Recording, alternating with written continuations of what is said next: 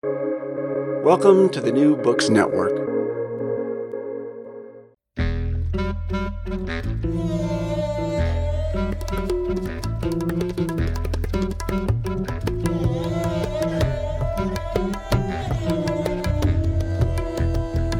Welcome to the East West Psychology Podcast, the forum for the exploration of psyche and spirit. Join our hosts, Jonathan Kay and Stefan Julich, and their guests as they delve into the intersection of psychology, philosophy, world wisdom traditions, the arts, and more. In episode 27, we met Dr. Sangeeta Sahi and discussed her innovative approaches to integrative health and wholeness, focusing on the individual. In this episode, we extend the scope of the conversation to the social, cultural, and cosmic perspectives of integral evolution and spirituality. Sangeeta shares a visionary yogic experience by Mira Alfassa, known as the mother to the devotees of integral yoga, of a supramental ship which comes to Earth to expedite the evolutionary process of the spiritualization of material substance. Inspired by this, Sangeeta has organized a conference called Mothership Summit, which is an experiment in designing a new planetary narrative and will be featuring world leading scholars in integral theory and evolutionary spirituality and psychology. We collectively discuss themes that will be covered in this summit and focus in on the importance of spiritual technologies of cultivating yogic equanimity, acceptance, receptivity, and sincerity. Rather than being a passive vessel of divinity, we discuss the narrative of becoming an active participant and co creator in the emergence of a supramental evolution and divinization of the earth and world.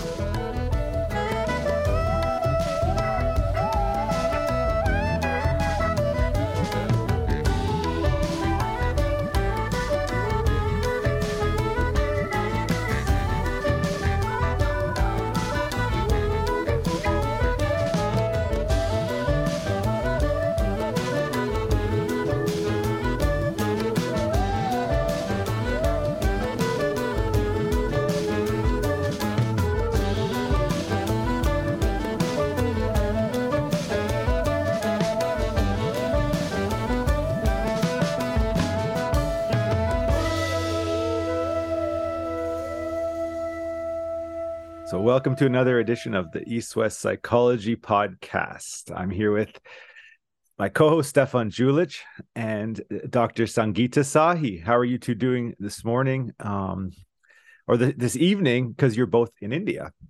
Sangeeta, nice to see you. Jonathan, Lovely hello. to see you, Stefan. Hi, Jonathan. Hi. So, I'm very excited uh, about today's uh, program.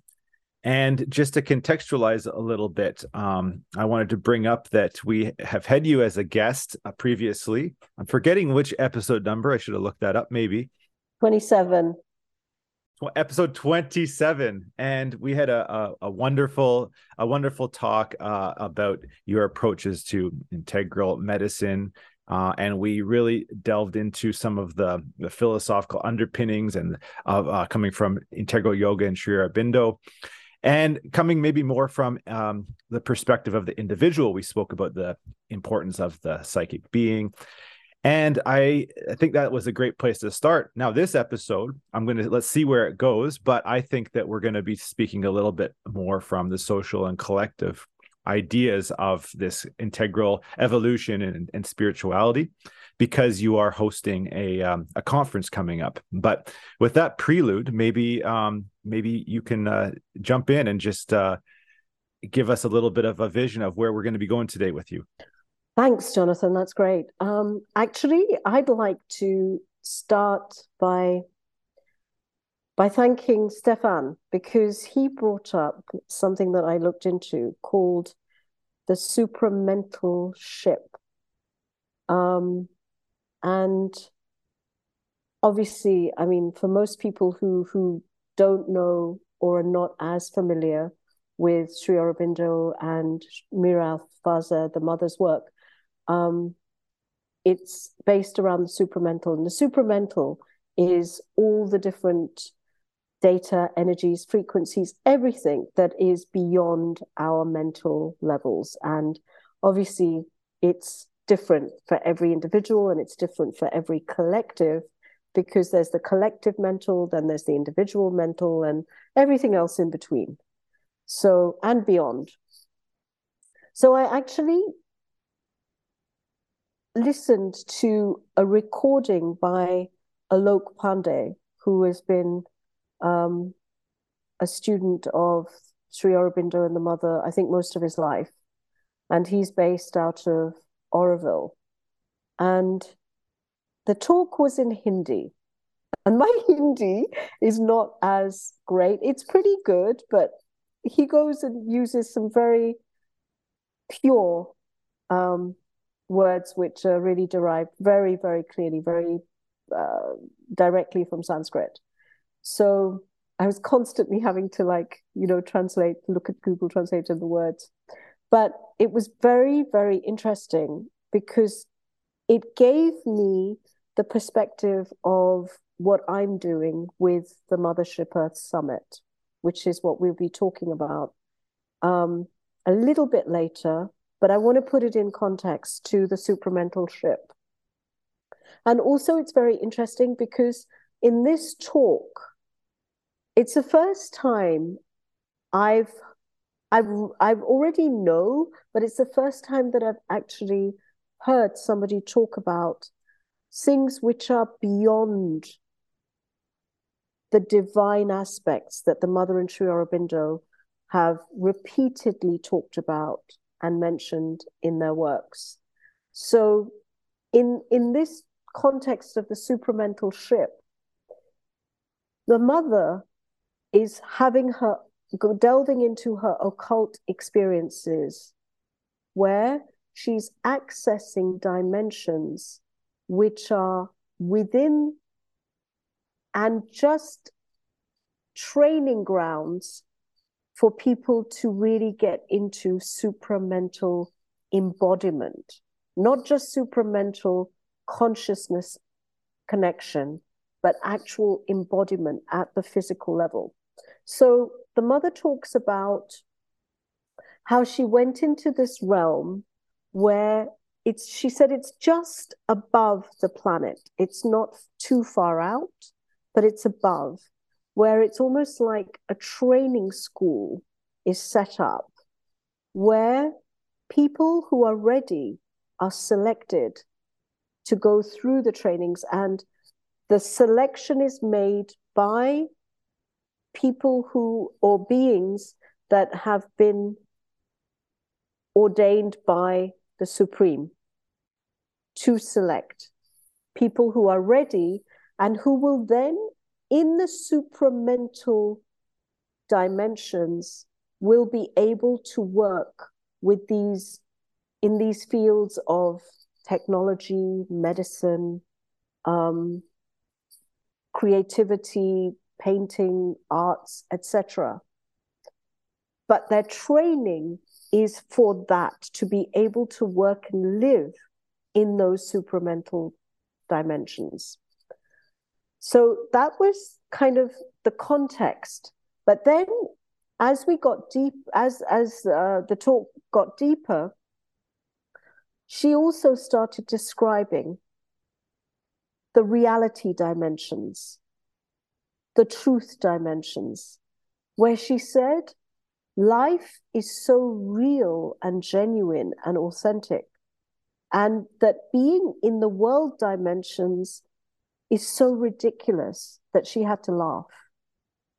Constantly, it was so artificial and so different. She said that even the divine qualities that we keep talking about seem are different in in the supramental and in the real dimensions.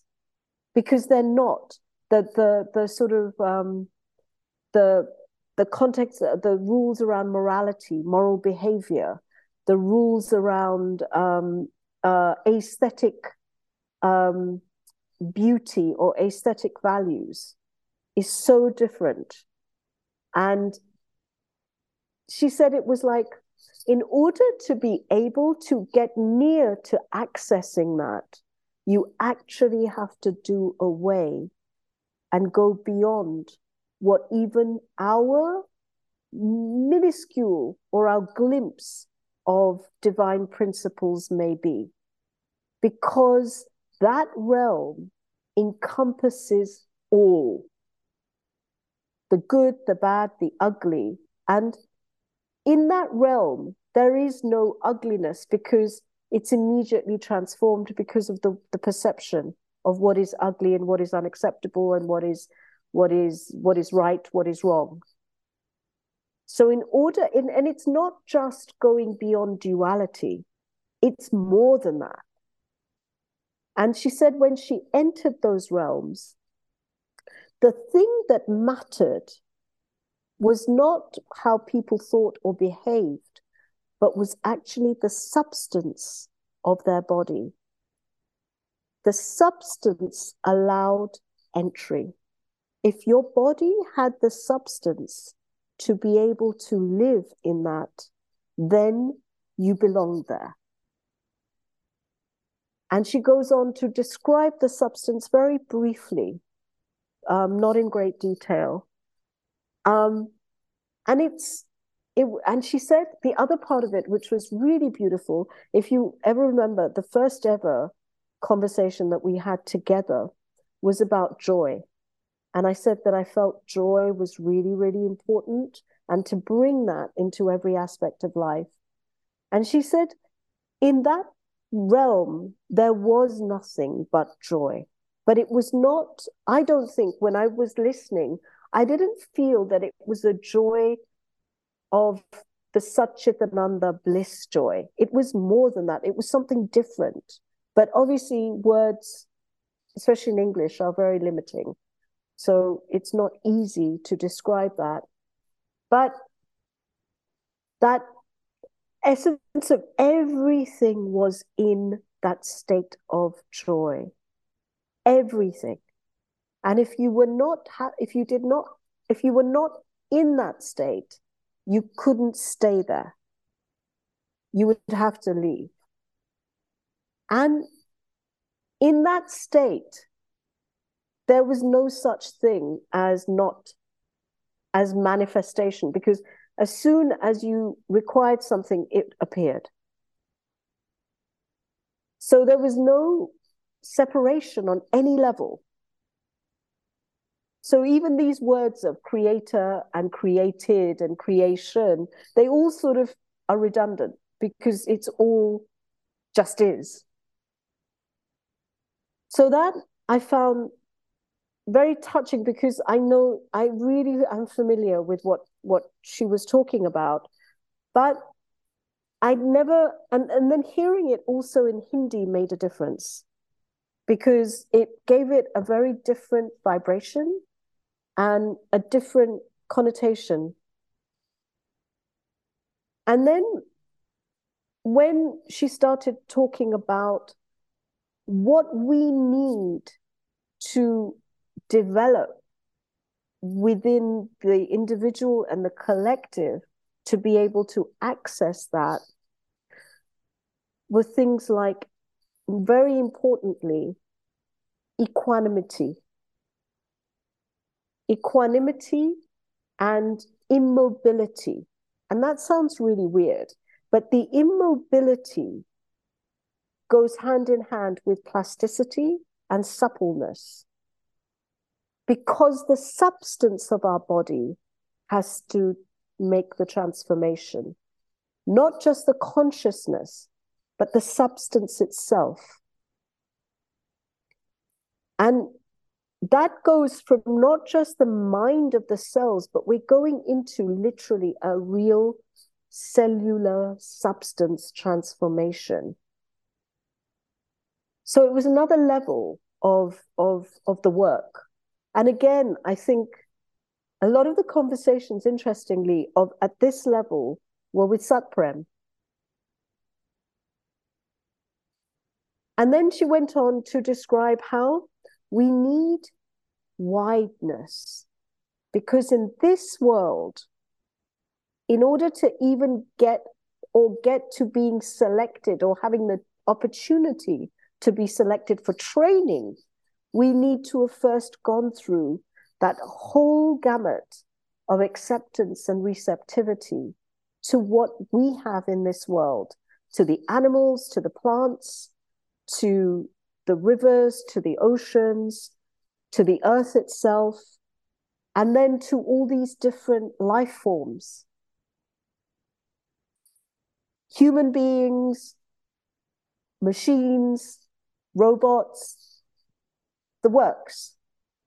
And how that's where equanimity becomes so, so relevant and important because having that, being able to look at everything that exists in the same way, looking at a piece, a grain of sand and a piece of gold, and seeing that they're of equal value or they're equal. That's what she she stated is really important. And then in this supramental ship was where she she traveled in that ship and she was able to see all these different levels and be able to go into the reality dimensions on the supramental ship. So that was very interesting. But I realized how it connected up with the Mothership Earth, as I mentioned to you, to you both before, that I really felt Uh, well, I, I didn't feel, but I know that the Mothership Earth Summit is very much inspired by the mother, Mira Alfassa. And I didn't know how, but somehow little bits, little threads are now unfolding, developing, coming to light. And she mentioned again that all these different stories of Noah's Ark, there are many in every tradition, an adaptation of the story of Noah's Ark, where the planet changed and plants, animals, whatever, were collected into some sort of vessel that survived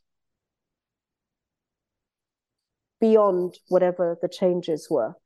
And I thought, well, if we extrapolate that a little bit further, logically, esoteric logic, then maybe this planet is actually a supramental ship in the sense that the planet is also going into the supramental. It's not just us as beings, but also this planet, because that's actually the, the foundation of the work that they did was they brought down the supramental so that it was accessible to, to the planet. So therefore, the planet is evolving into being supramentalized. And then when I looked at the speakers that, you know, I felt that I had selected or I had been drawn to inviting to speak and be part of the summit, it fits so beautifully because at least three or four of them are from CIIS. and they already are so in tune and familiar with the integral studies and you know the integral yogic system and then there are others that are it's a beautiful theme of designing a new planetary narrative and the narrative is not just about hey how are we going to treat the planet or how are we going to relate to the planet but now i realize the narrative actually has to be about what's really going on, not based on what we think is going on from the past or from another cycle of evolution or whatever, but actually what is really going on. And if we put it in the perspective of integral yoga, then maybe what is really going on is the planet is going through its own supramentalization.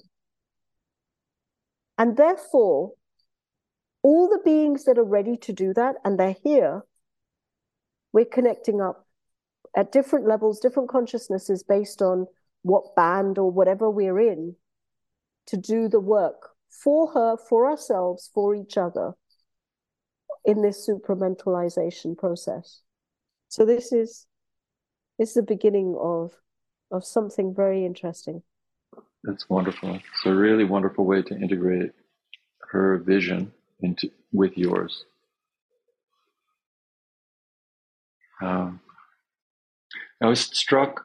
I mean, there were so many things that you that you said there, but uh, the, the thing that kind of struck me immediately and stayed with me was this idea of um, the need for stillness, the need for uh, for what they call equality, right? And I think that she says somewhere in this passage that if the mind moves in one direction or another, then it gets caught. It's very much, it's very doubt, a very, um, it reminds me of the, the Zen, I think it's called Faith in Mind. It's a piece of writing by the third Zen patriarch. And it starts, um, the great way is not without difficulty. It just requires us not to choose. So if when the mind is engaged, then you're then you're caught in what they call the 10,000 things. And I think it's really present in this because it's not about thinking. You can't think your way out of this. You can't think your way into it. It's not a thought process. And you can't actually think yourself beyond the thought process. You have to still yourself to a great degree. And from that still point, this arises because it's the because it's the next kind of iteration. It's the next. Um, that which arises out of this once it settles. Uh, and I, I, have had experiences like that in my life in deep states of meditation where I could feel the thoughts coming back. Because normally they just come and then I'm lost in them. But I could actually feel the thoughts coming back. And and even feel a tremendous sense of grief, as weird as that might sound, that the thought was coming back. Because it meant that that whole kind of thing that had been built during that state, that meditative state, was gone, just disappeared like that. Because the mind came back, came rushing back in, and then I was thinking about breakfast or that I don't like my haircut or you know, what I had to do later that afternoon. And once that starts, it's like a snowball process. Well, I think, Stefan, I think that the world is has been designed in such a way that it magnetizes us in. And it's not at all easy to go beyond it and stay there. I think going beyond it is easy, but to stay there is what's really it's the challenge and i realized that with when you look at i think the original work was the ascension and descension ascension and descension but then when you look at immobility as exactly what you said stillness then we are just the vehicle we're the tool through which this can go on. And as long as we don't get caught up in what is going on, then we just become the vessel for it to happen.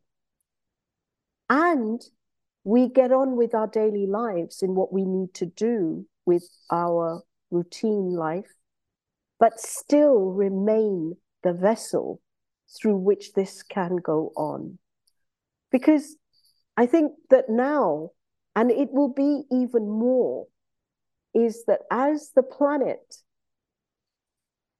de anchors herself from the past, then it's going to get easier. And that's what I realized that even with the foundation um, that that I set up, the Unified Human Foundation in the UK and the US, it was always about unifying human beings with nature. So the nature is already in process. So if we have her nature, Prakriti, as a sort of real relationship with her, not with just the world that we've created, this artificial nucleus, but with her. She is the Noah's Ark, at least for me. So we go with her, even if, if even if we we feel um, we feel limited or we feel you know constantly challenged about our being able to hold that stillness. But if we connect with her, she's there. There's nothing distracting her because that's her that's her purpose. Yeah, I love love all of this. Um I think that nature nature has always provided me with definitely a a certain kind of grounding into into my like grounding in the sense that it's giving me a f- uh, embodied sense of my own limitations but limitations that i'm so happy to exceed you know? Um i think that music has also functioned in that way. We talked about music in the last episode but but nature has become more and more important to me in in those giving those types of experiences. Um and it's interesting how in this day and age even how the idea of of going out into into the nature is is something that is it's always been important. It's always been uh, embedded in in the lives of of humanity. But how is how do we access that now? And especially since the idea of the wild or if we think about nature as the wild where we're kind of confronting forces or con- eh, confronting um, ecosystems that that we can feel how rich and how alive and how how overflowing with with kind of d- d- potential and and divinity. But that access to places like that is becoming more and more limited. And and even access to the concept of going into nature is now being commodified. You can go on a nature walk or you can go uh, you know you sign up and you can you know somebody is going to sell you this experience. Oh yeah you can come into nature and it just seems like the nature is is becoming mediated more and more in our you know modern our contemporary lives which is very concerning. But um but i have a, qu- a question here about you know this i love this idea about um about equanimity about stillness and contemplation which has been a big theme in my life as well. And it seems to me that the like i'm i'm trying to see this as like a circle that eventually comes back to to like an integral circle that kind of like you're approaching in both sides at the same time. But where stillness absolute stillness is no different than velocity at an infinite at an infinite velocity right? Infinite velocity and absolute stillness velocity at absolute zero they become the same in a way. And i found that the more that i went into still type of contemplation. And the more that i felt like i needed to kind of bridge into active contemplation and so those are some of the thoughts that were coming up. And at a certain point, I can see how both, I think, from the from maybe the that paradoxical supramental point of of of of knowing in a way is where they both are actually the same in a way. I was just wondering some thoughts along those lines. I think you're right because I think that's the whole I don't think it's I think we see it from our consciousness level as paradoxical but I actually don't think it is because if you look at it from the viewpoint of getting closer and closer to the divine, then you become a vessel. Now, a vessel does not mean just a passive vessel, but it means an active principle that is actively actively participating in divine's work in divine's will, in divine's alignment with the plan, whatever that is. And that's what I think being in the now is also partially about is that it's just being the vessel, an active vessel, not not a passive, you know, like, hey, I'm just going to sit and meditate and be in stillness, but actually, whatever that is, if that means that you're going to lie in bed motionless because the divine is doing and working through you in that way, so be it. You know, I've worked with with patients that are disabled. I've worked with people that are you you you would you would wonder that they literally are vegetables and yet they're still completely alive. And you wonder how come the divine hasn't taken them up. And we and the more I thought about it, the more these other sort of ideas kept coming up. Well, maybe their cells are emitting certain radiations or frequencies and reflecting that out into the environment. So they are serving a very important purpose and function. And they're actually doing the work of the divine and the higher forces, etc. So we really do not know what's going on. That is the point. There was a, um, talk that Eckhart Tolle gave uh, on, I think it was on 9 11. I don't think it was the day after. It was on 9 11. He was, I heard a recording of this. He was um, maybe in Washington State, uh, in Seattle, and he somewhere up there, and he he um, uh, you know on the morning of the talk, the the host said, given the circumstances, I'm I want to give you the opportunity to say that maybe you shouldn't come in. And he said, no, this is actually the, the right moment to come in and talk about things because this is really important.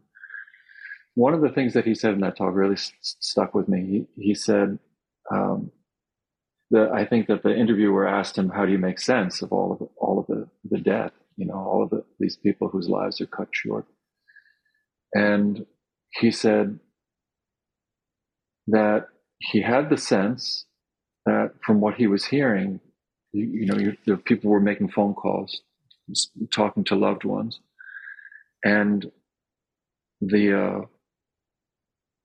the kind of absolute um, surrender that he was uh, hearing or or learning about made him feel that what was happening with many people, not all of them perhaps, but many of the people who were in this horrific situation was that they were they were able to have a breakthrough and in a way in which they were very surrendered they flowered that was the word that he used they flowered and he said, you know, of course, you know, you don't, you don't want to say, you don't want to speak in platitudes to survivors or to people who are suffering. But he said, in his estimation, this is all that we're here to do is to flower. We're here to become what we truly are. And that's always stuck with me because I, I feel I'm, I'm thinking, I was thinking of something that Jonathan just said, and I was thinking that part of your work is on healing planetary trauma is very much kind of tied into this. And I was thinking that if the if the supramental ship can act, or the, even the mothership can act as a metaphor for the planet, it can also act as a kind of as a metaphor for each of us individually.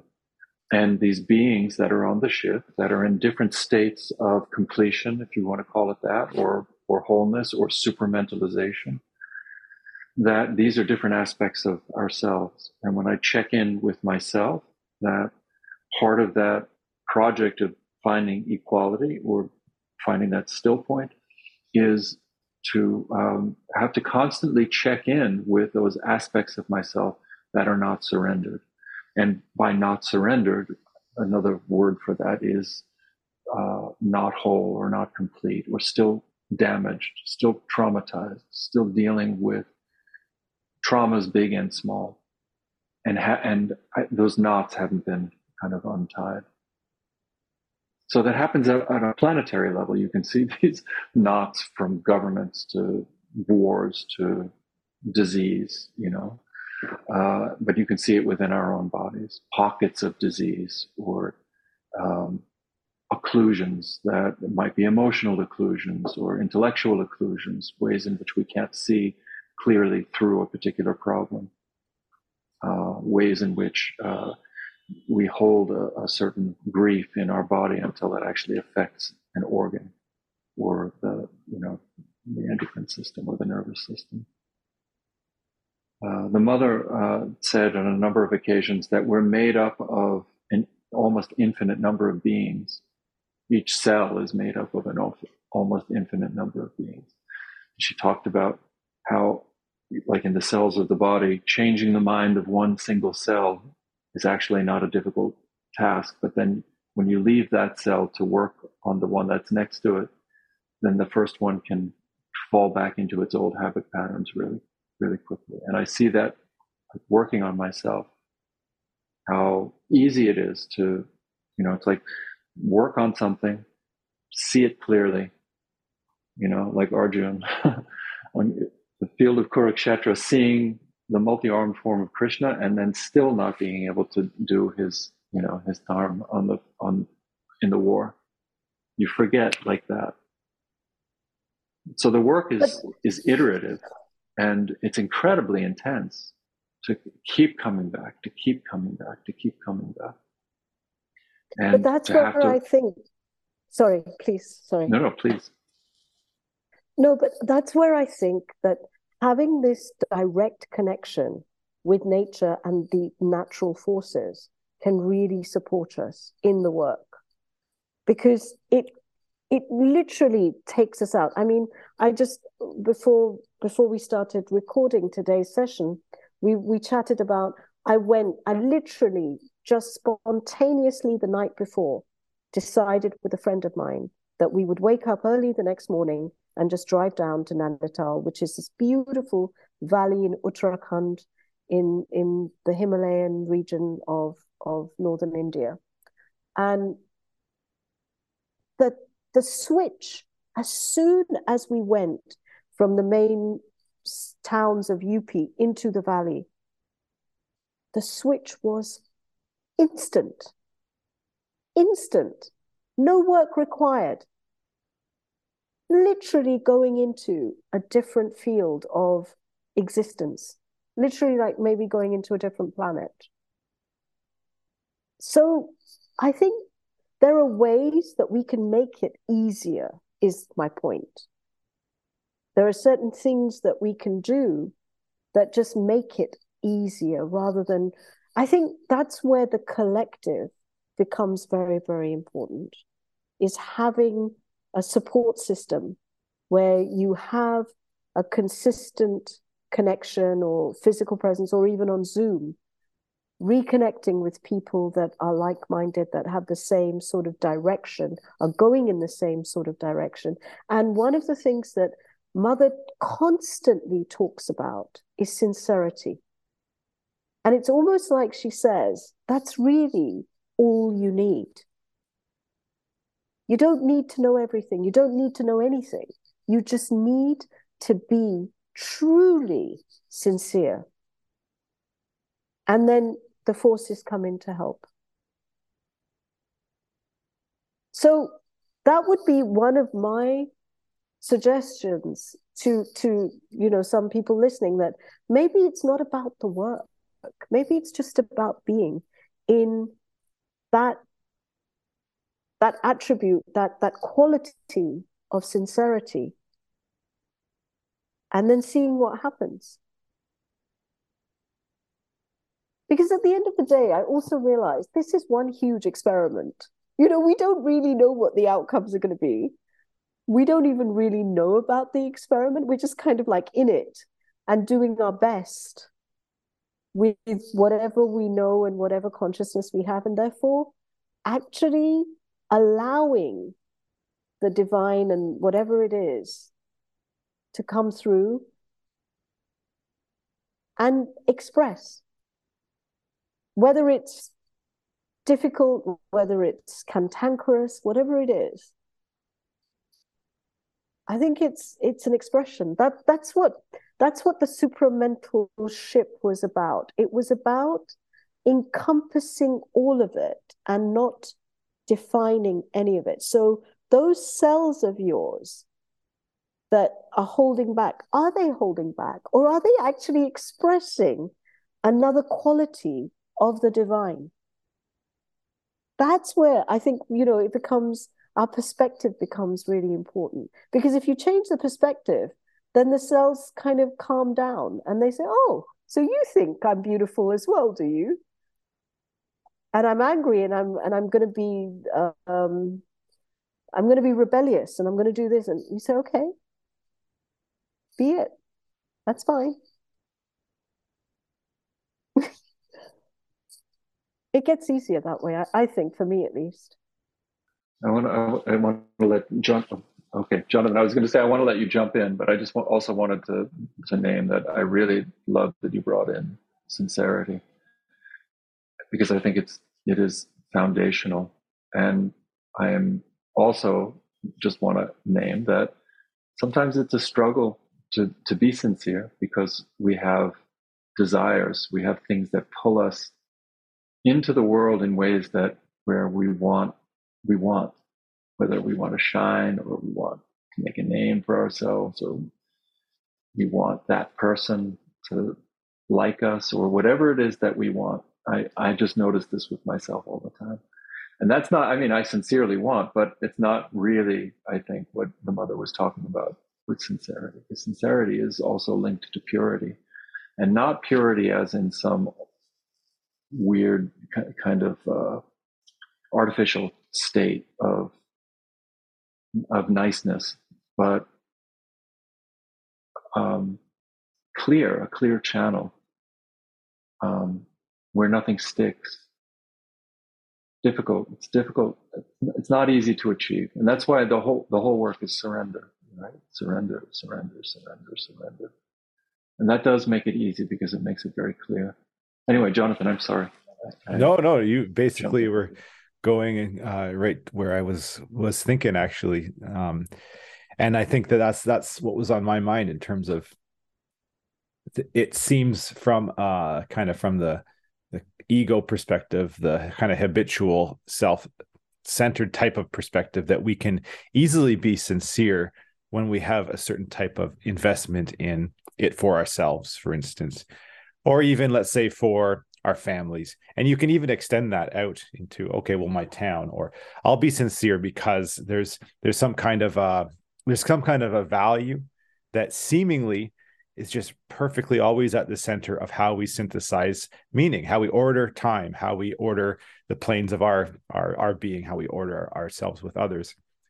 And it's just it, it seemed to me in the you know that through the obviously yeah surrender for sure is at the central. And then kind of slowly but surely i think that this idea of sincerity in terms of whatever it is that you are in relation to it has to be outside of some kind of um, an absolute value system or even a provisional one. But it's really a, it's an experimental practice. And i think you brought up it's a big experiment. And i think from starting from the individual out that's i feel like this is something that i can relate to in the sense of you know dropping those preconceived notions of the fact that I I have to even the idea of learning, growing, let's say in terms of our ourselves, I have to go to a wise person or I have to get a, a book of I have to get this type of a book from this type of a lineage or or whatnot. But like bringing up nature, why is it that nature is important? Because we learn about like we learn about ourselves, we learn about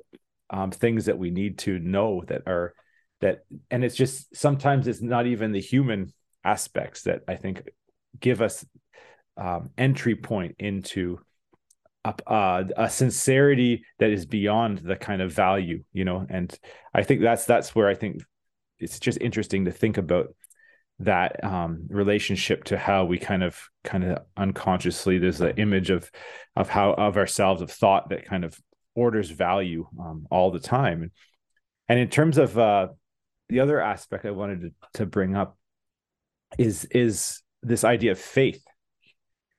And I think that's where in experimentation, just to get very tangible about like take any any whether it's a yogic process or whether it's just it's anything that you are embarking upon in your life, but if it's a frame, if you if if you kind of put up a provisional frame and say, well, this is an ex, a place of experiment, it's a territory in which uh, I I will I will kind of like try to decenter or unstabilize this sense of value, the sense of of of ego or superiority. I'm the human agent. I can order nature how I like. Let's take it nature, for instance. You're in nature, experimenting with ways in which you can kind of be with nature. And I think that that is it takes a huge amount of faith in the in the sense of you're really open to the unknown and that's sort of what you you brought up a long like a long time back in this conversation is that you know we that's what that's the nature of an experiment. You don't necessarily know and the more radical the experiment the more radically unknown you are confronting meaning you're confronting uh, possibly forces that you can't even deal with. And i think that's part of that's part of the faith that i think like um, that is required to really step outside of of that safety um, and it seems to me like all of these themes uh, uh, surrender sincerity sincerity and and faith it just seems like they're all very much related and they're all they kind of all give give a different way of of kind of overcoming our our habitual our habit habits and our habitual selves our our surface being in a way. But i just think that yeah that's that's what, what came up for me the faith and and the question.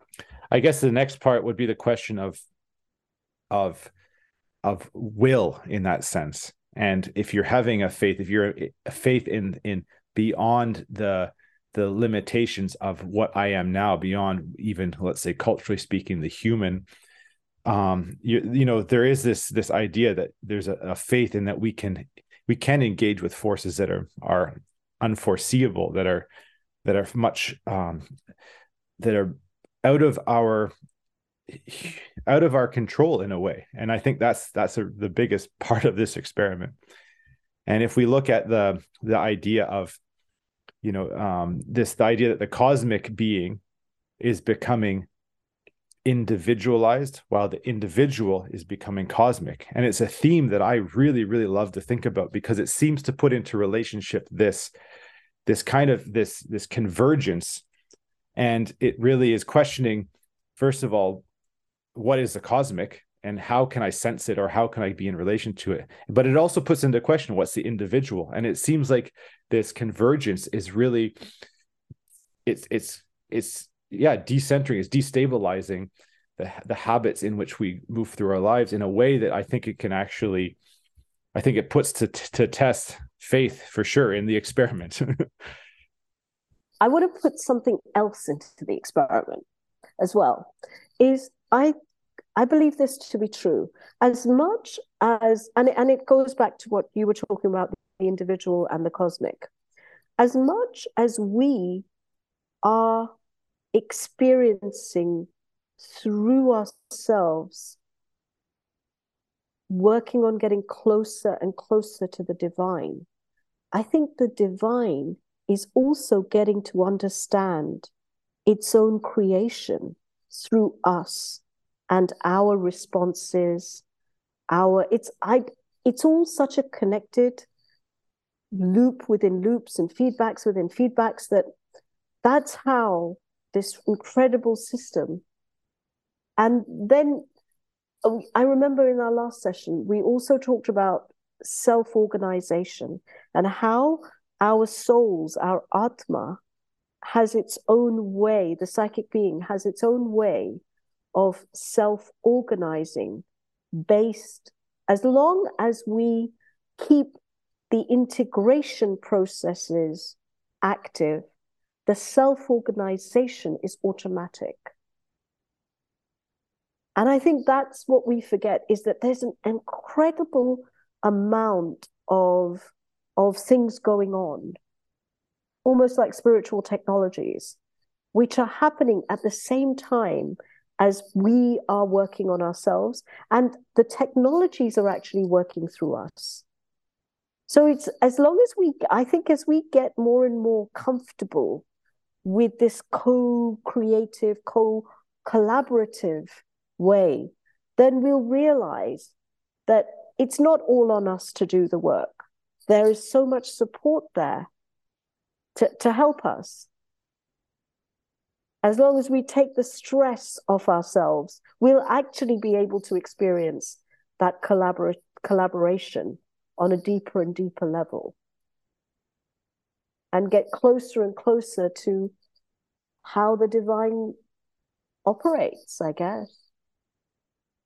So, and I think it's a constant mystery. I really believe that as much as it's a mystery for us, it may be not as much, but it's still a mystery. that the divine is also experiencing the changes within itself through the changes that's happening with us. Yeah, I could say in a in a small way, in a microcosmic way, that I had a, a similar experience to the one that you're describing in relationship to my daughter. Watching my daughter be born, experiencing her coming into the world, watching so carefully in the first week of her life how minute by minute she changed. Her her vision changed, her ability to focus on things changed, her ability to use her hands changed. How that how that then underwent more kind of transformation over a period of weeks and then months. And the intensity with which that change takes place in the beginning is really astounding, really awe inspiring. And then it slows down. But as I as I watched my child learn how to embody how to be embodied, and uh, I could I could see or experience in some ways, and I think genuinely, not just through you know projective identification, but really through seeing the the way in which she learned to interface with the world that she was coming to inhabit, and through that experience, I was able to revisit moments fr- from my own childhood where I was maybe not able to complete a task or uh, or was able to complete a task in in a way if I if it was a, a moment where she she w- was able to understand something that I hadn't been able to understand I learned through that experience. If if the roles were reversed if she was having difficulty but it was something that I understood then I could act as a as a teacher. And so the process of her coming into herself as an individual was a co-created process. And I wasn't the only one that was involved. As she got, as children get older, they, they have friends and then they have teachers. But between me and her and between her mother and her, and then between the parental unit and the child, there was this incredible feedback loop that was, that was taking place. And I have to say that I learned I think I learned as much as she did. Probably not, but I, I like to think that I did because through her eyes, I saw the world anew and experienced development, the development of a child within myself, watching her develop. So even if it's just a metaphor, but I don't think it is. I think that there are different iterations that operates at every level. And if we are ultimately that, you know, which from which we we come, then that exp- that experience that we're having with the raising of a child or something like that has got to be a, a resonant experience of the the experience of the of the original point as it enters into manifestation and then experiences itself in manifestation. That's beautiful. Okay, so coming back to to the the Mothership Earth Summit, it's something that we designed, really truly inspired by the the way that I've I've always seen the planet as a sort of a spaceship because it's moving through space. If that if you if the if the the kind of simple definition of a spaceship is something that moves through space, that's our planet. And because it sustains us, it's a mothership. And the mothership is going through her own challenges and her own development. And I think that the development is concurrent with also the the the generations and the different beings that are populating and coming through now more and more. Um, I was chatting with somebody, he's like 27, And he said they a generation gap used to be 10 years. Now uh, before and then it became 7 years and then it became 5 years and now he said a generation gap is 3 years. So much is changing so quickly and you've got all these labels gen z gen gen millennials and now i think gen alpha or whatever. And i think that through that the planet will experience automatically different things also based on the influences of the beings that that will now live on her. And the, with the mothership Earth Summit, I wanted to have this beautiful sequence and theme of how things like cosmology, we've got beautiful speakers like Professor Richard Tarnas from CIS and his daughter Becca.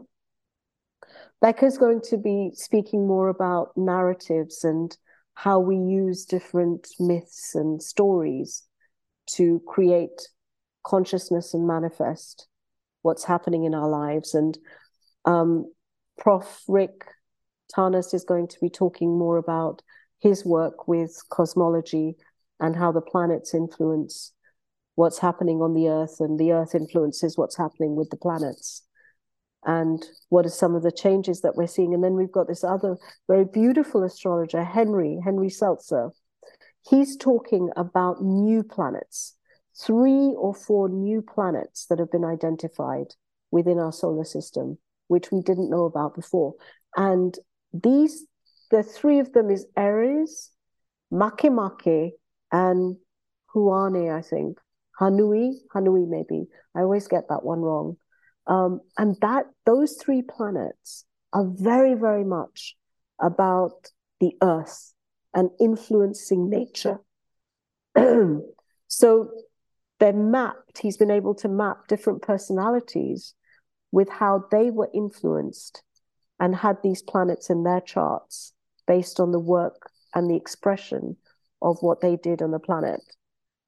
Um, and then we've got these beautiful consciousness speakers speaking about mindfulness and self awareness and our connection to life and the planet through that. And then, of course, we've got the, the godmother of biomimicry, Janine Benyus.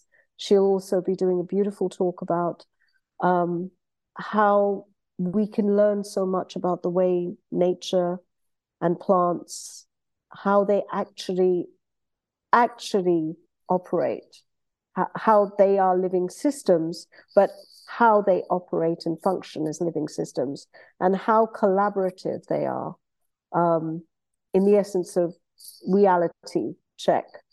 And how, if we start mimicking them, we will also become far more efficient uh, in our energy su- sustainability and our whole systems, health systems, and how we'll be able to deal more and more with the environmental changes, including the different microorganisms, the different toxins that are now coming up to challenge life um, and then we've got some beautiful speakers on universal responsibility. We've got Rajiv, who is the secretary of the Dalai Lama's uh, Foundation for Universal Responsibility. He's also been going to. He's he's a very experienced gentleman, um, a filmmaker, an author. All of these are authors in their own rights. All of them have written books. So we've got this wonderful. Uh, ah, and we've got indigenous leaders wisdom keepers. We've got Yeye Luisah Teish, who is from, she's, Yeye is a title of goddess, and she's the, the Yeye of the West African diaspora. So she represents that, and she's an author and performing artist herself. Wonderful, wonderful lady, and she'll be she'll be talking about some of the the myths and the gods and goddesses from the West African diaspora. Um, and then we've got Patricia McCabe, who is from the Navajos, and I think what is the other? Some of the other tribes based out of New Mexico. Tony Redhouse, I see. no, not Tony. Tony's actually not part of the summit. He had to do something else, so he opted out. But we've got Patricia. She's one of the new speakers coming up. Um, and the diversity of knowledge and information, it's like a little mini microcosm of Noah's Ark with all these wonderful, you know, it's very, very diverse. And the wideness that Mother keeps talking about in order to get and access the reality dimensions, you have to really start not expansion, but wideness, learning more, understanding more, and realizing that the diversity is truly infinite. And it's real. It's not just theoretical conceptual words like infinity, but it's real. And each of these species, organisms, dimensions, they have so many layers and levels within their own beings that when you even think about it from this tiny little mind that we have, it's it's just amazing. It's awesome. It's it's it's it's really challenging to encompass all of that. And to also know that we are truly already connected with all of it. And that because we are in this body that is limited, that we may not have the actual experience of it. And therefore, the surrender to just being open to this knowledge, whether it's right, wrong, true, false, it doesn't really matter. The point is, it represents something. And I think that's what's really important, rather than to analyze what that means, because we don't have enough information to know what that means. So it's kind of representing more and more of our wholeness, which is what I think is really a prerequisite and constantly developing requisite for accessing more and more of these supramental levels. So that's the sort of description, and it's on. It's it's completely free. It's a virtual online event. Um, you just need to register, and I will be really happy to share the links with you so that maybe you can share it with your communities because I think they'll find it very interesting. Um, and the speakers are going into depth about their work. It's not just a sort of superficial marketing type of, you know, as some some sort of conferences and seminars are. They're really going into depth about their work. We've got a beautiful Jeremy Narby. He's done so much work on plant medicines and how plants really interact with our own systems in such an intricate and intimate way that we're not really aware of. And he's done a lot of work with the indigenous, but from the perspective of an evolutionary biologist and anthropologist. Um, and so he's he they go in deep, they go into into depth about some of the stuff that they've done, which I find very very interesting. Um, and so it's it's free. Uh, anyone can register the pre-recorded sessions. So once you register, you get access to the recordings and you can listen to them, watch them in your own time. But they're actually going to be launched on the 24th and 25th of March, 2023. So in March this year. And that those are the two days of the summit, the Mothership Earth Summit. Um, and it's been organized and really designed by Unified Human Foundation. And our partners in in the production side of it and the marketing side is the World Happiness Foundation.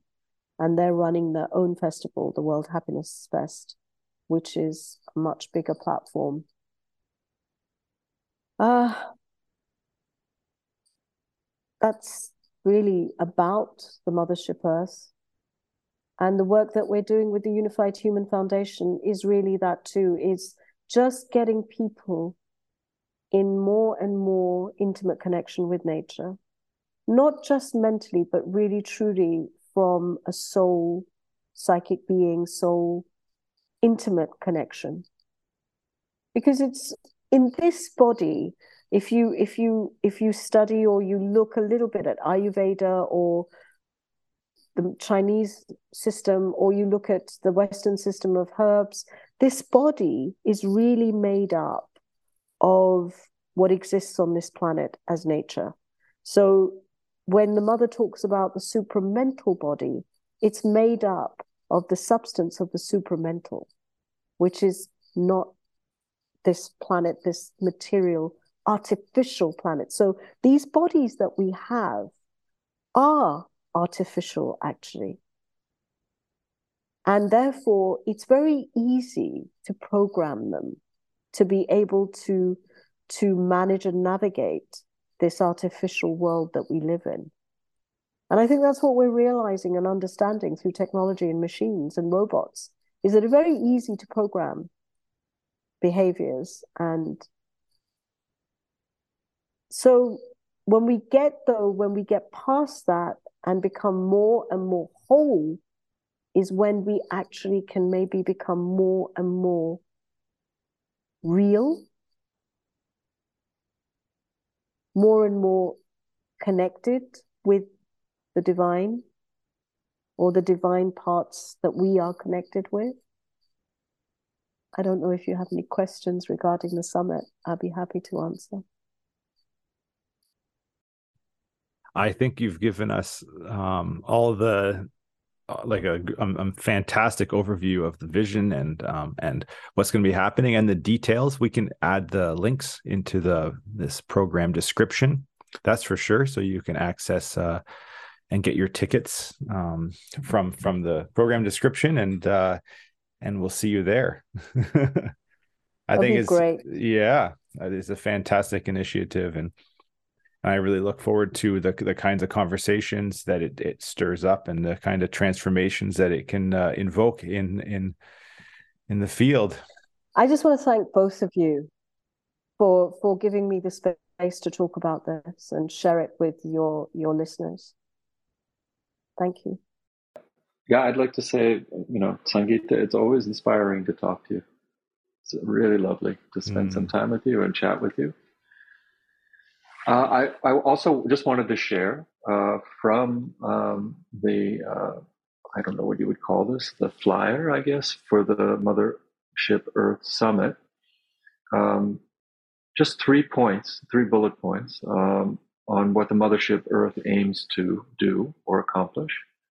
Uh, if you'll allow, uh, to educate and raise humanity's awareness of Earth's place in our dynamically evolving solar system, uh, current knowledge of the evolution of plants and animals and our integral relationship with them, and design and create ways of deepening our relationships with nature through the blending of science, wisdom teachings, and changes in our daily behaviors. It looks like it's going to be a really wonderful uh, summit uh, people should definitely look for the information on this. It's available on Eventbrite ticketing, right? Mm-hmm. Yep. Um, and we'll put the uh, Jonathan will get the information up um, on uh, the page that displays information on this particular on your uh, talk with us today. Um, but yeah, just you know to re- reiterate how how inspiring it is to speak with you. And you mentioned the word joy, and we've this has come up before in conversation. It's really just a joy to to have you visit with us and talk with us. I feel the same way about both of you. I feel like I found a really beautiful belongingness whenever I talk with with you and Jonathan and it's it's family. It feels like family, whatever that family means, but that's what it feels like. So thank you. Thanks for being here. Until next time, see you on the mothership. Absolutely. Namaste.